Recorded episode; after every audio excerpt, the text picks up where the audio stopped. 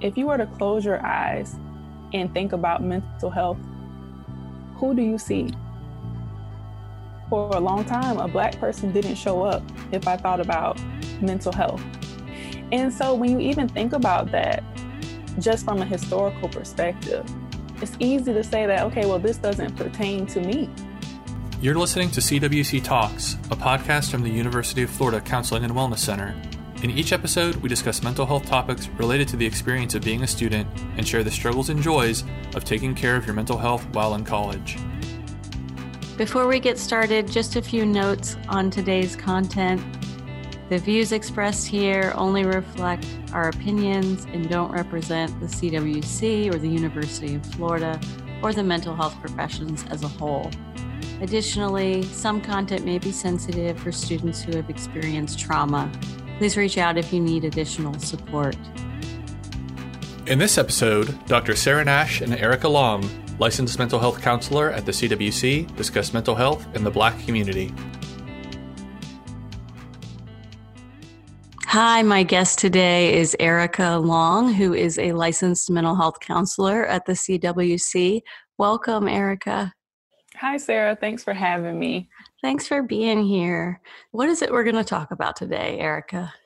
Today, we're going to be talking about mental health specifically in the Black community, which I think is such an important conversation to have because historically, I don't think that it's gotten this um, spotlight that it deserves. So I'm so excited to be able to have this conversation with you. I'm so excited too, and I appreciate you being willing to have it with me as a as a person who's white as a counselor who's white. And I know that even cross cultural conversations like this can be uncomfortable. And I really appreciate you being willing to share. I trust there's a lot of value in what you have to say.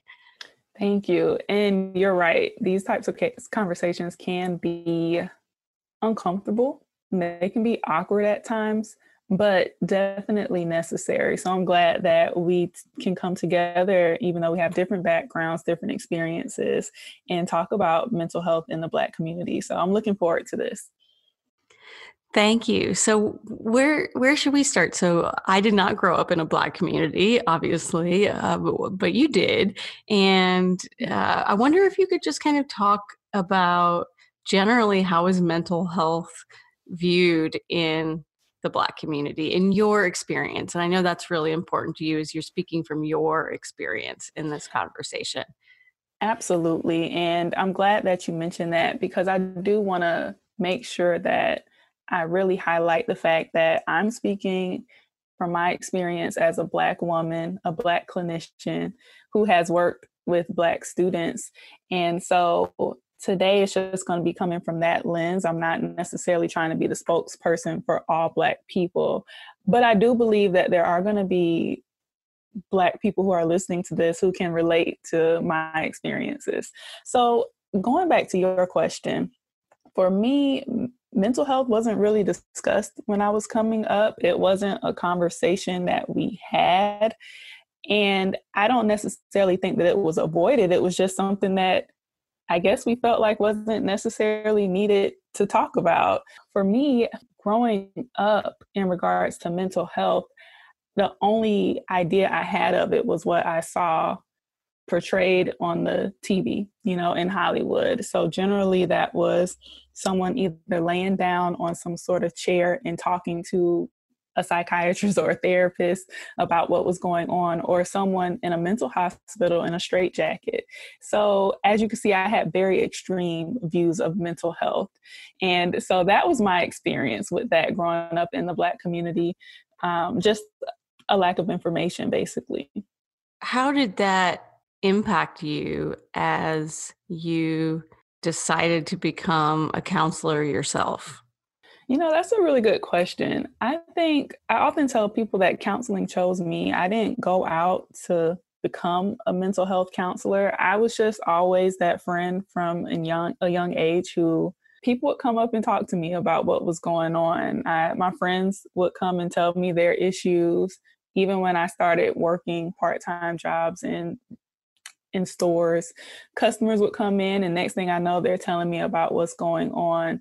And so because of that, I started eh, getting, I guess, more interested in the idea of helping people. And I thought counseling would be a good avenue to do that. And so from there, I want to say, like around high school, I started doing some research on counseling. And that's how I ended up deciding to become a mental health counselor. So it was a very good decision for me.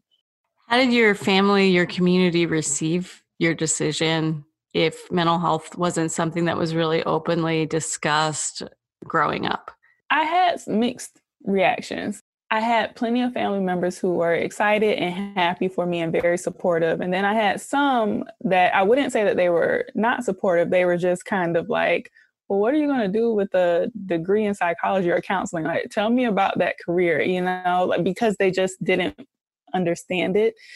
And I guess they were also concerned about what type of job prospects I would have if I was going to be a counselor. So for me, I think that I had mixed reviews from my family. At the school I went to um, for undergrad, they are um, very well known for their pharmacy program. So I had some family members saying, you know, you, are you sure you want to do counseling? Maybe you should do pharmacy because in their mind, it would have set me up for a more secure and stable career. But, you know, as I continue to just go through and work towards earning those counseling degrees, they start getting more aware, more information about counseling. And now they're all extremely supportive and proud of me. That's lovely. Uh, can we talk a little bit about going back to me- mental health not being broadly discussed in the Black community? Why is that? This is what I'll say. I would encourage you and even our listeners right now if you were to close your eyes and think about mental health, who do you see? What image comes up for you? And that's going to vary depending on, you know, a lot of different factors. I know for me, and again, this is just my personal experience. For me, for a long time, a Black person didn't show up if I thought about mental health. And even if you were to do a Google search and just say mental health clients or mental health in the image section, it's all likely, white people, right? Mostly yeah, white ladies, too, would mostly, be my guess. Yeah. Yes. And historically i think white women i mean that that have been more so the face of mental health right?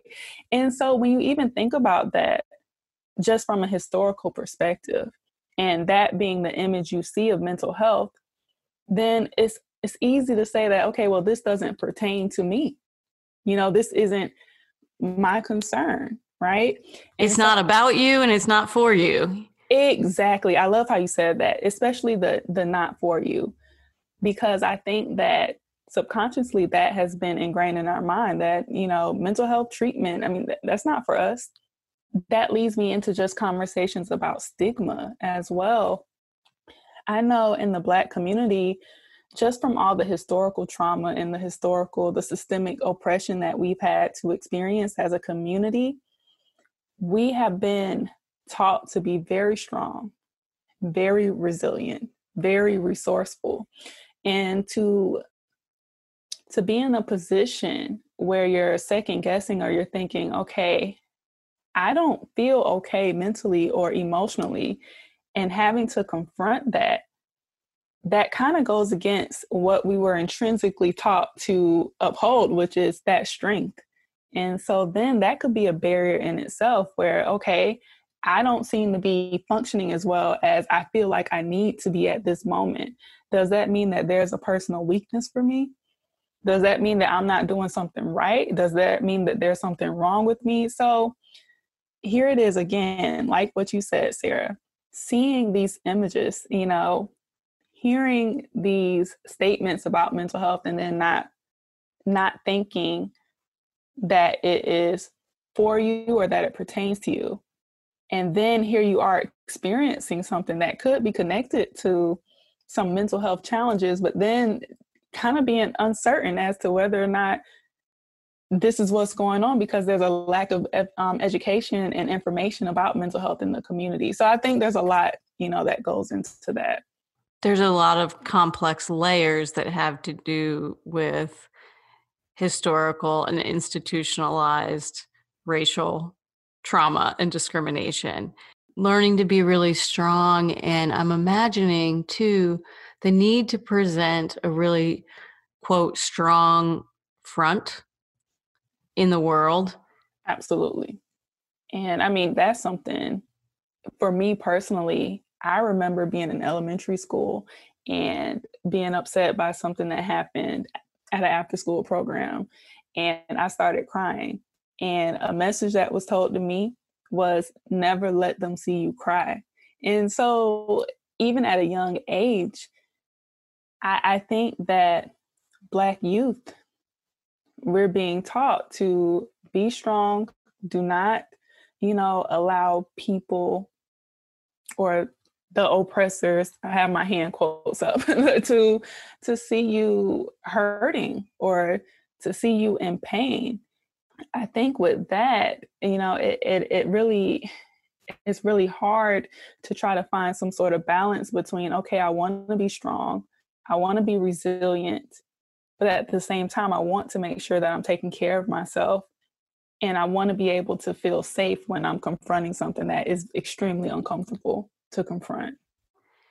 What that makes me think about, Erica, is that vulnerability, right? Feeling pain, feeling sadness, hurting, feeling scared, right? So feeling vulnerable in some way actually takes a tremendous amount of courage and strength to show those feelings Absolutely. but if you if you are living in a world where you're already starting from well well behind like the playing field isn't level and you're already starting behind the the where other folks might be starting in the privilege game right? That right. that that eh, sh- showing vulnerability can so easily be perceived as weakness.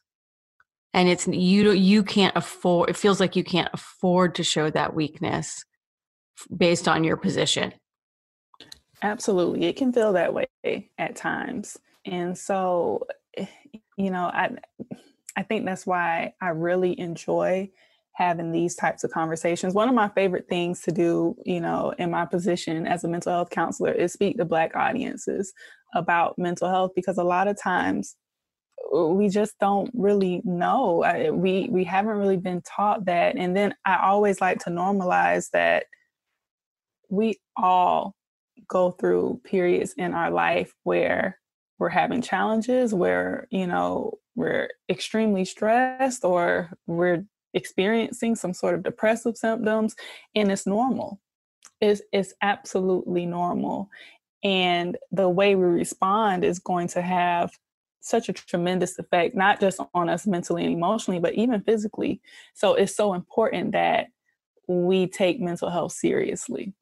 But yeah, the vulnerability, I think, can definitely be a challenge as we're trying to still navigate and figure out okay, well, how can I be vulnerable and strong at the same time? In a way that's going to be safe, right? In a way that's going right. to be safe. Right, right, absolutely. I just wanted to respond that growing up white, when I would cry, people would respond really positively to my vulnerability. And I got that message, you know, like I mm-hmm. like, and that's so, so different from your experience. And I imagine the experiences of many other people of color. And I know for me, it was being careful where I'm crying.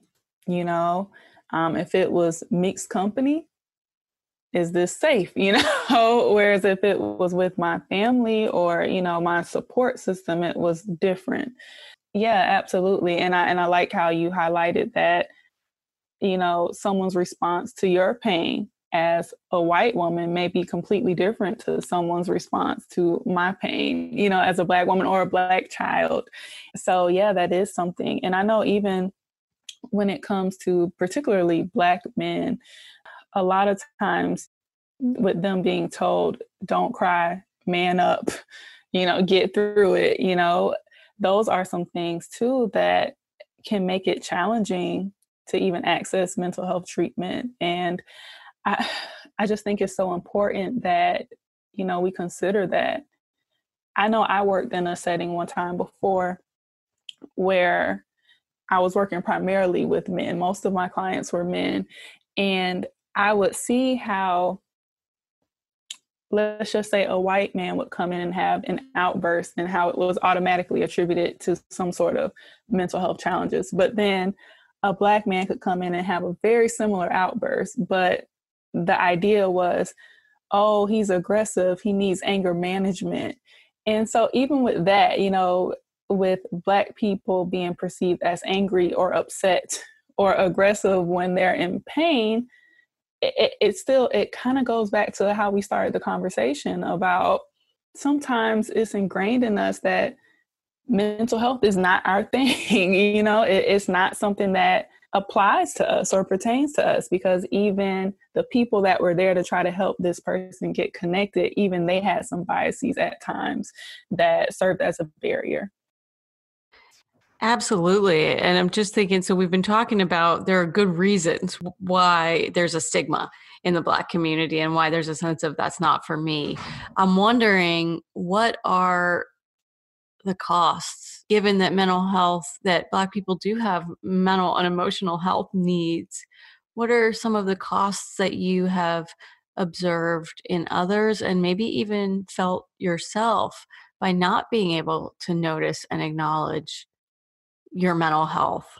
The cost can be detrimental, you know, because first of all, I, I'll share another story. I remember one time when I was in grad school, I was going through a very stressful period in my, life. And and during this time, my hair was falling out. And I didn't know why it was falling out. I just know it was shedding profusely. So I tried different strategies. I went to the hair salon, tried to figure out what was going on from there. I tried different hair products. I even tried vitamins to try to help, right? And nothing was working. It wasn't until I got out of that stressful phase of my life that my hair just stopped falling out. At the time, I was a student majoring in mental health counseling, even though I was learning, I, I would have thought that I would have been one to just be able to recognize, like, okay, maybe this isn't something physical that's going on. Maybe it's something emotional that you're dealing with. And from the outside looking in, I seemed okay, you know? So when I think about the cost is even for me, as someone who was in a, a mental health counseling program, I still had difficulty recognizing when there was something going on mentally and emotionally. So, what I'm saying is for the average person who does not have much exposure to mental health and psychoeducation, the cost is that they don't recognize when there is a mental health or emotional challenge. And the more that they don't recognize it or the or the more that they push it off, the more likely that it's going to continue to magnify and it's going to get bigger and bigger and it's going to manifest itself in some sort of way. So, for me, in my example, it manifested physically. I've seen that happen so many times where it just grows and grows and grows. And then they get to a point where it's like they don't know what to do. Right. Because we can't address what we can't acknowledge or be aware of. Absolutely. And but it's going to come out some other way. It's, it sounds like it's it it often comes out through the body. So eh, that the that the body winds up having all these symptoms of for you your hair falling out. It can I'm thinking it can be high blood pressure, heart disease, uh, panic attacks, uh, di- you know, I, I we know that the body and mind are deeply connected, and so what we can't attend to from a mental health or emotional health perspective is it's going to hurt physically instead or it's going to come out some other way. Absolutely absolutely and so that actually reminds me of a concept that's called the john henryism hypothesis. Sarah have you heard the story of john henry I grew up listening to folk songs, so I heard it on records that my daddy used to play. John Henry was a steel driving man, and it's a sad song.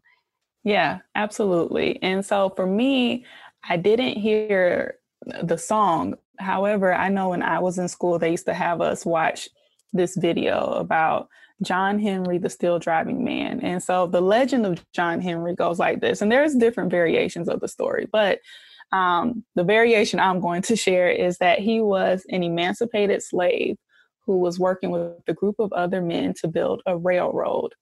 And this is how these men got their livelihood. They were getting paid to build this railroad. But then a machine was built and the inventors of the machine were saying that this machine could do all the work of the men, so therefore their job was obsolete. So John Henry, he went on a quest to prove that he could outwork the machine. And he did. There was like this competition, this epic battle, John Henry versus the machine. And John Henry won. He outworked the machine. But it was it was at such a, a major cost because immediately after he fell dead, he died.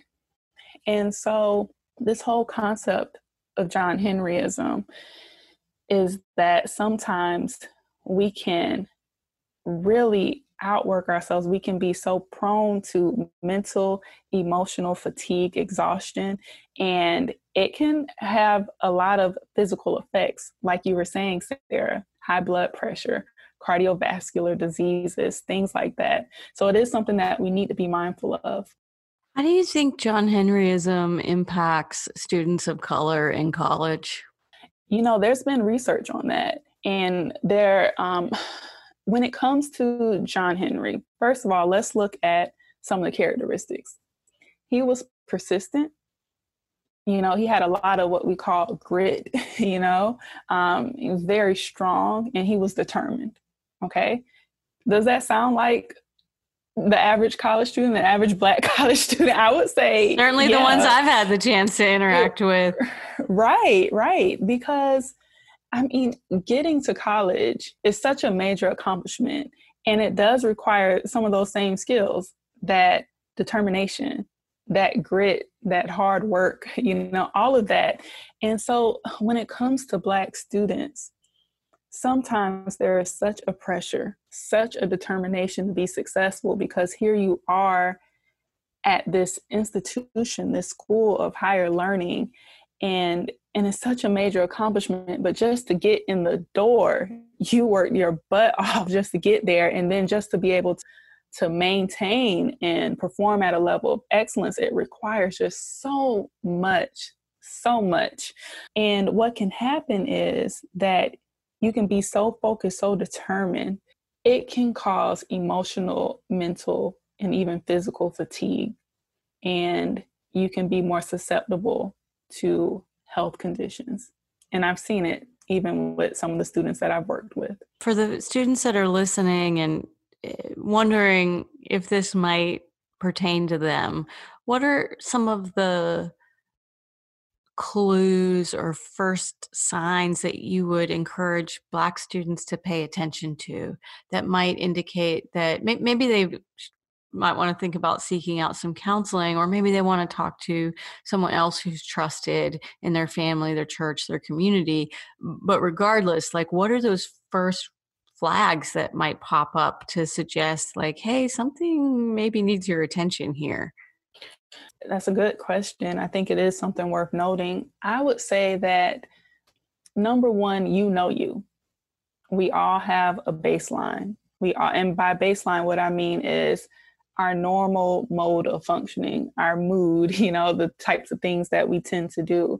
So if you're noticing any sort of variations in that, I, I, would think that that would be your first sign. So, for example, I would say my baseline is more of a neutral. I'm not someone that's just extremely chipper, but I'm not someone that's very low in regards to mood. So, if I was to notice that I was feeling down more often, sad, anxious, if I was to notice that I was just feeling really tired, I wasn't really as interested in connecting with others or participating in hobbies, if I notice changes in my sleep and then my appetite, or even like the change I mentioned a few moments ago when my hair was falling out, things like that, I, I would think that it might be a good time to just connect with someone and just check in on that.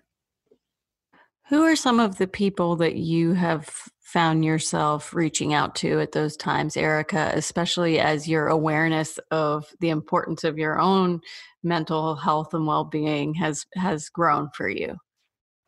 So for me, my family has been a very big source of support there are certain family members that I know I can talk to about anything. So those are like my go to people. Also, for me personally, my faith is very important. Sometimes I will connect with a member in my church that is trusted, who I trust their wisdom. And I do want to say this too. I, again, I'm speaking in general terms, I'm speaking just from my experience.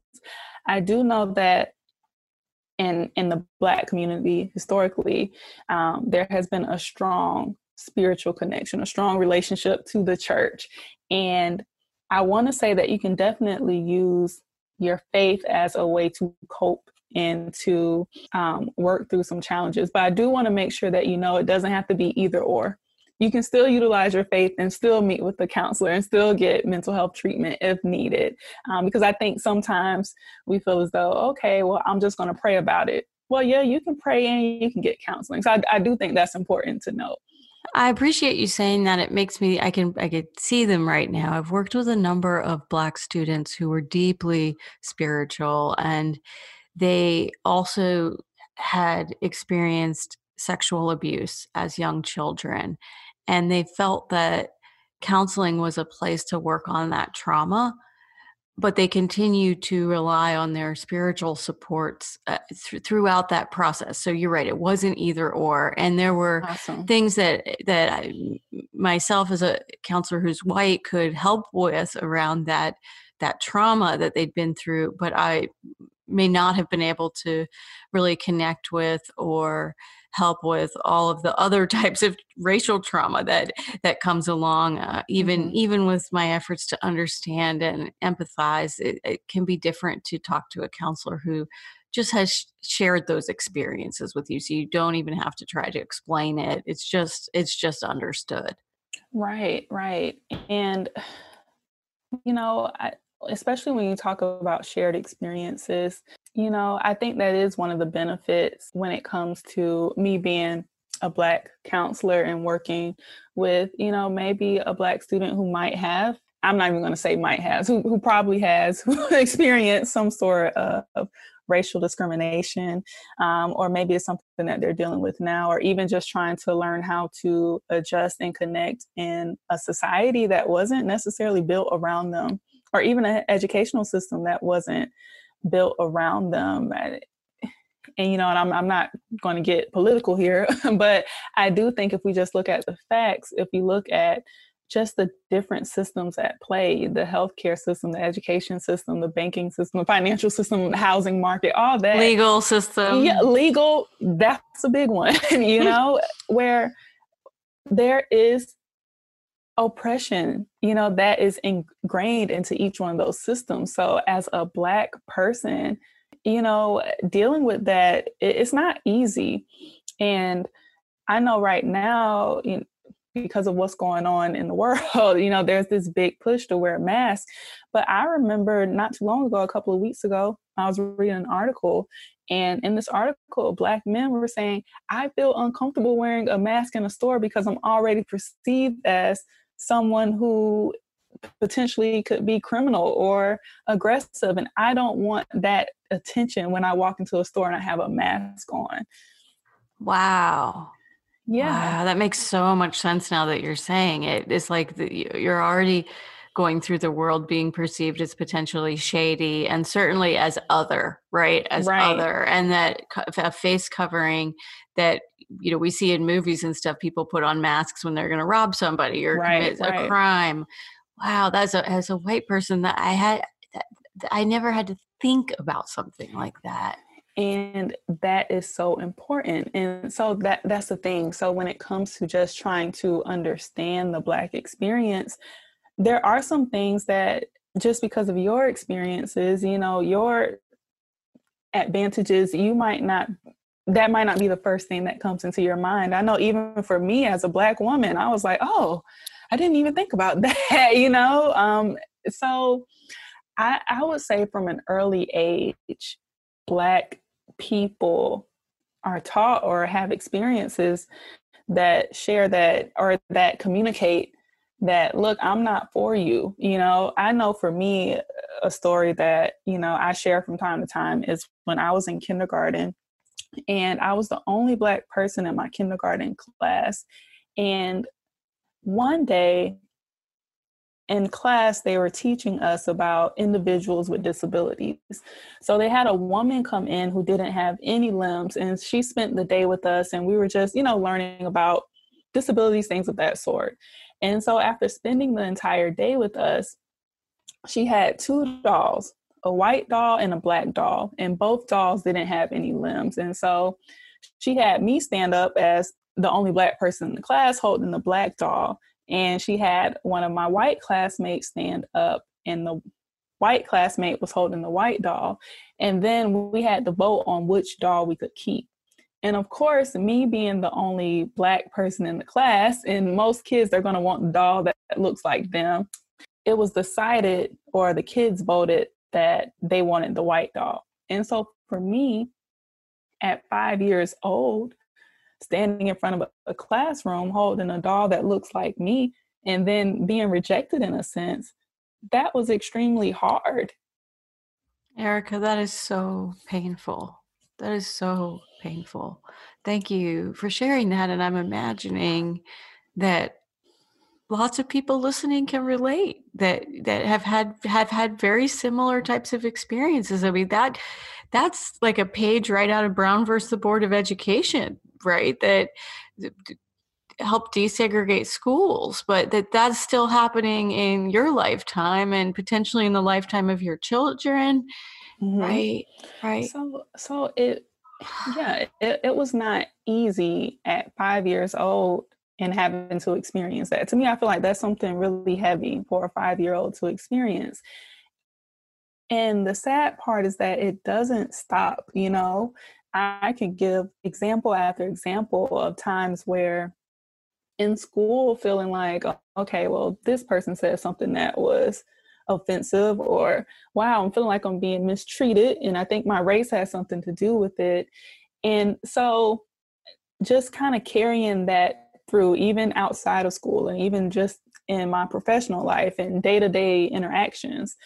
And when I think about that, particularly when it comes to mental health, that's just another layer that that black people face and dealing with that dealing with you know potential micro and macro aggressions dealing with feeling like you're being mistreated or that you're not getting the same opportunities that maybe some of your white counterparts may be getting it can definitely weigh heavily on you or even feeling unsafe to wear a mask in a store, you know, choosing between my health or my or my safety or you know, and so those are things that can definitely play a role. And I think sometimes as black people because we have kind of been born into it, sometimes we we can recognize that okay, this is unfair, this makes me upset. Or I think sometimes we don't recognize just the weight of all of that and how that can even just affect our mental and our emotional functioning.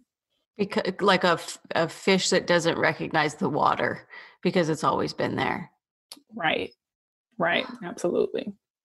I was just, I'm just thinking, I'm feeling the weight right now as you share. And I'm just thinking, carrying all that weight all the time and really, in a lot of ways, just being adapted to it but not in, not in a positive way paying a high price to be adapted to it but also having learned to have to endure these experiences and that kind of pain to pick up the phone and reach out and call a counselor or call a suicide hotline or you know call a stranger who chances are is going to be a white stranger that that that just adds a huge barrier. Yeah, absolutely. It, yeah. It, even it, even if there's a potential that that could be that could be helpful, it I can imagine from that place it's really hard to imagine that it could be helpful. Well, so, and that's the thing I know for me, particularly when working with my Black clients, is in a lot of cases, because of just those con- those concerns that you mentioned, they waited a long time before getting connected. Which is like the John Henryism until you're practically dead, right? Right, right. And so on one hand, I'm just so happy that they finally decided to make that jump because it does require a lot of courage to be vulnerable and to connect and to share, you know, personal things, especially when again, um, you know, that that might go against that, that or it may seem like it's going against that personal resilience, that value, right? Of that. So on one hand, I'm so excited that they're doing that. And then on the other hand, I'm like, wow, I wonder the progress or where we would have been today if if that person would have came in earlier you know before it got to a point where where it just was overwhelming and that there can be so many consequences when we put it off you know especially for college students like academic yeah. consequences we've talked about health consequences relationship consequences yes. that when we when we delay help seeking until it gets really really dire it's usually because there are a number of serious consequences that have added up. And wh- whereas uh, someone who's socialized into whiteness right and also socialized into mental health is for you and is about is about me right, right? is for me is about me might reach out at the very beginning of distress and have that early intervention which also right. is a form of prevention right Absolutely. and so that that's a that's a huge factor is that things have often gotten quite quite bad eh, right b- before people of color reach out for help right right and one thing i'm observing i would say probably at least for the past few years or so i've been noticing a shift especially amongst the the newer generations, the millennials, and all that in regards to a receptiveness to mental health treatment. It's actually really rewarding. I now, you know, I'll have friends reach out to me and say, Look, I'm trying to get connected to a counselor. Can you help me with this? Or there have been times I've been tagged on social media posting, you know, where someone was looking for a counselor and they're like, Okay, let's tag Erica and see if she knows anyone. And so I, I see that there is a turning point, which is so amazing. And even with some of the Black students that I have worked with, I know sometimes they come in and they're like, I'm not sure, you know, this is what I'm dealing with, but I don't know if I need counseling. I, I don't know if, if, this is something I would talk to a counselor about. And I'm like, absolutely, come in. And so, one thing, if, if there is a Black student right now or Black person right now that's listening to this and they're thinking about, you know, whether or not they should contact the counselor or, or whether or not it would be helpful to contact the counselor, I say, what do you have to lose? you know, even if you wanted to just call someone and just kind of explain what's going on. Um, and then from there, you and that person can discuss some various options. I say it's a benefit, you know, go ahead and try it.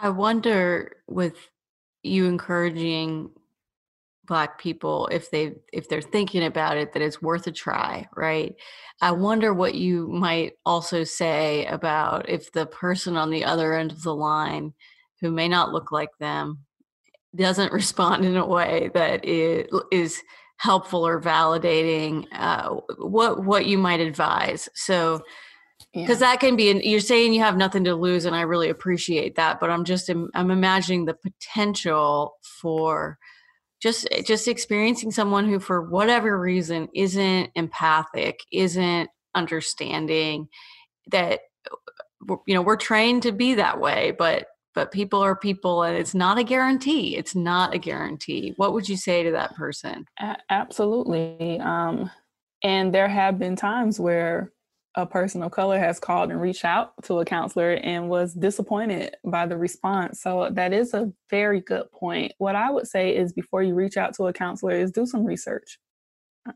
So maybe that is word of mouth, maybe you asking, you know, someone or if you don't necessarily want to do that, do a Google search. A lot of times with I'll use the um, CWC for an example the counselors they have bios you know on the page so even if you wanted to just get an idea of who it is that you may be talking to. I think that that's important as well. And that might even lower some of that initial anxiety that you might experience. But let's just say you're in a place where you called the hotline or you called, you know, some mental health facility and you didn't really have a choice on who you spoke to and you talked to them and it didn't seem like they were empathic and and they didn't seem like they were warm or someone who you felt like you had a connection with i would still say that if you feel as though mental health treatment is something that might be helpful for you, I would strongly encourage you to not give up with that. Um, try again, contact another facility. And even when you talk to that next person, you know, go in and know that when it comes to you connecting with the counselor, the relationship you have with that counselor is going to be important. So if you want to make sure that they're culturally competent, then ask them I, I do think that this field right now, there are there aren't a, a lot of black counselors. Unfortunately, um, we're growing.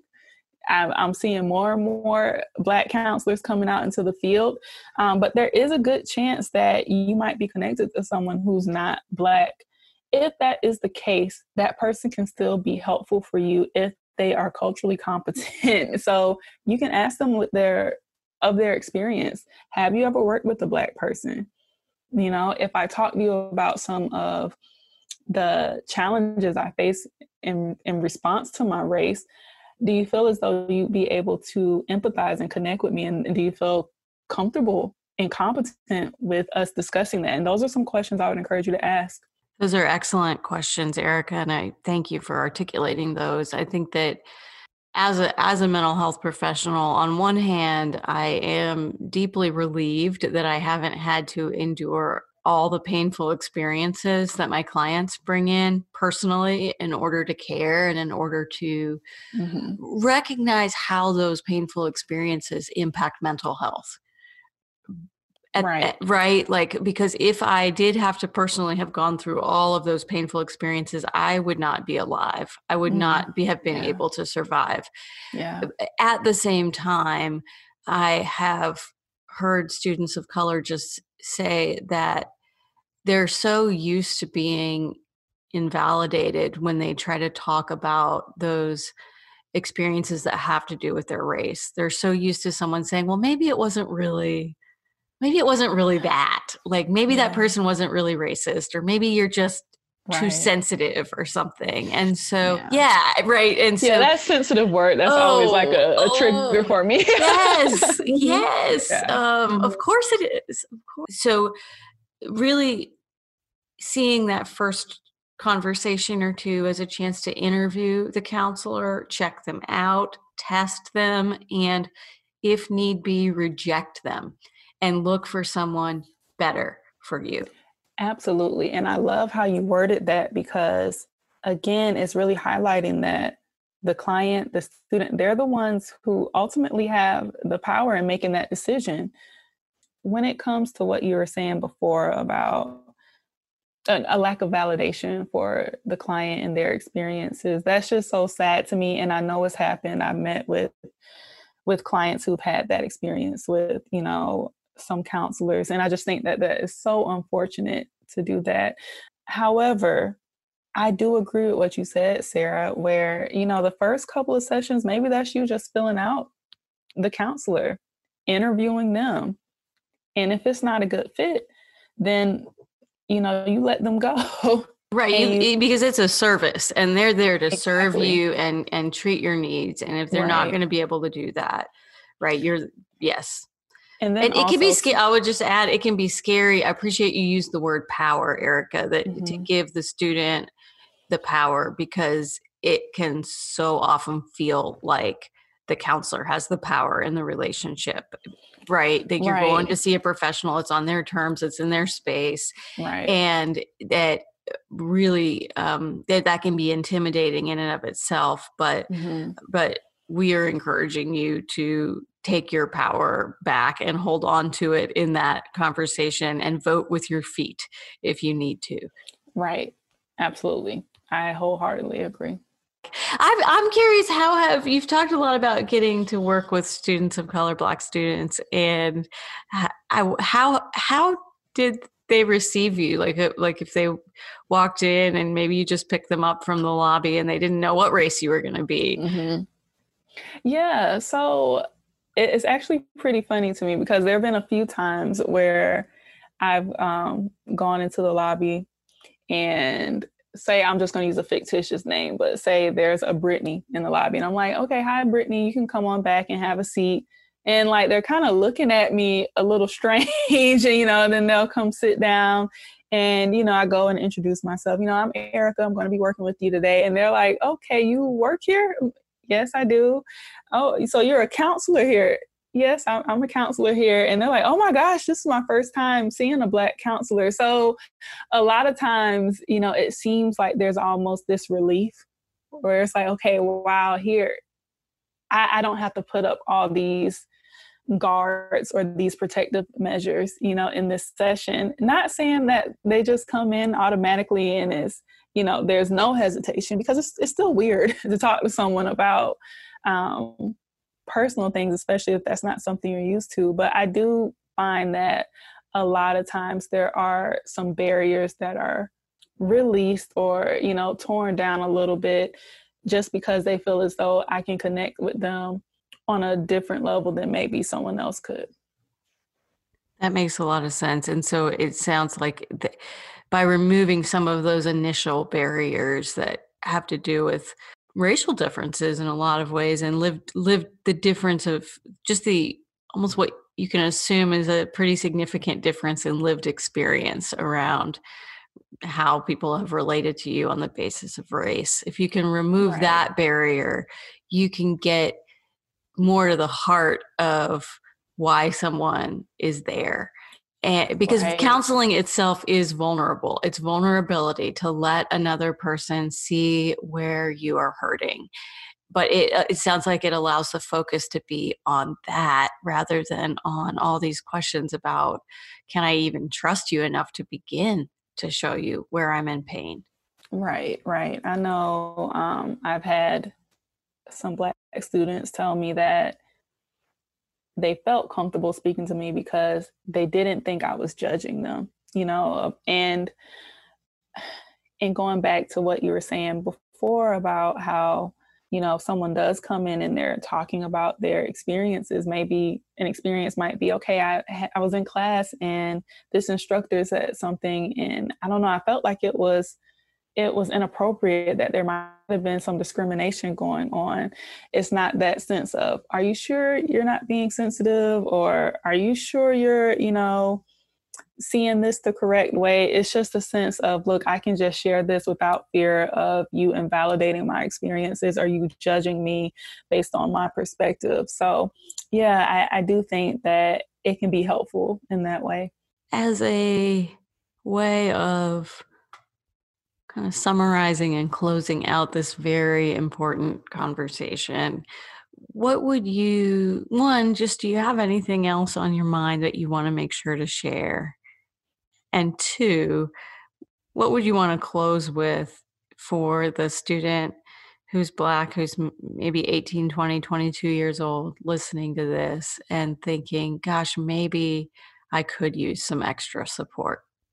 I think that when it comes to mental health and mental health in the Black community, that it's important that we recognize that as Black people, we also deserve to take care of ourselves in all ways, you know, whether that's mentally, emotionally, spiritually, physically.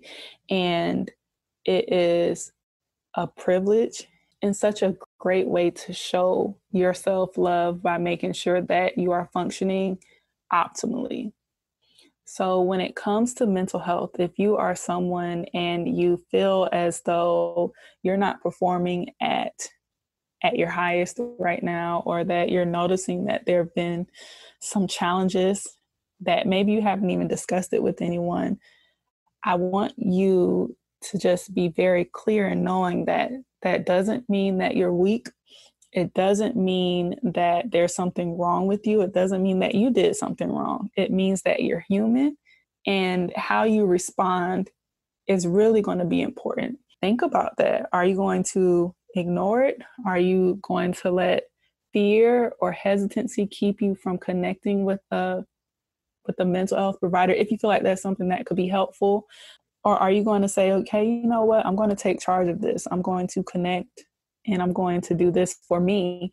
And I think it could be such a rewarding experience if you do take that step.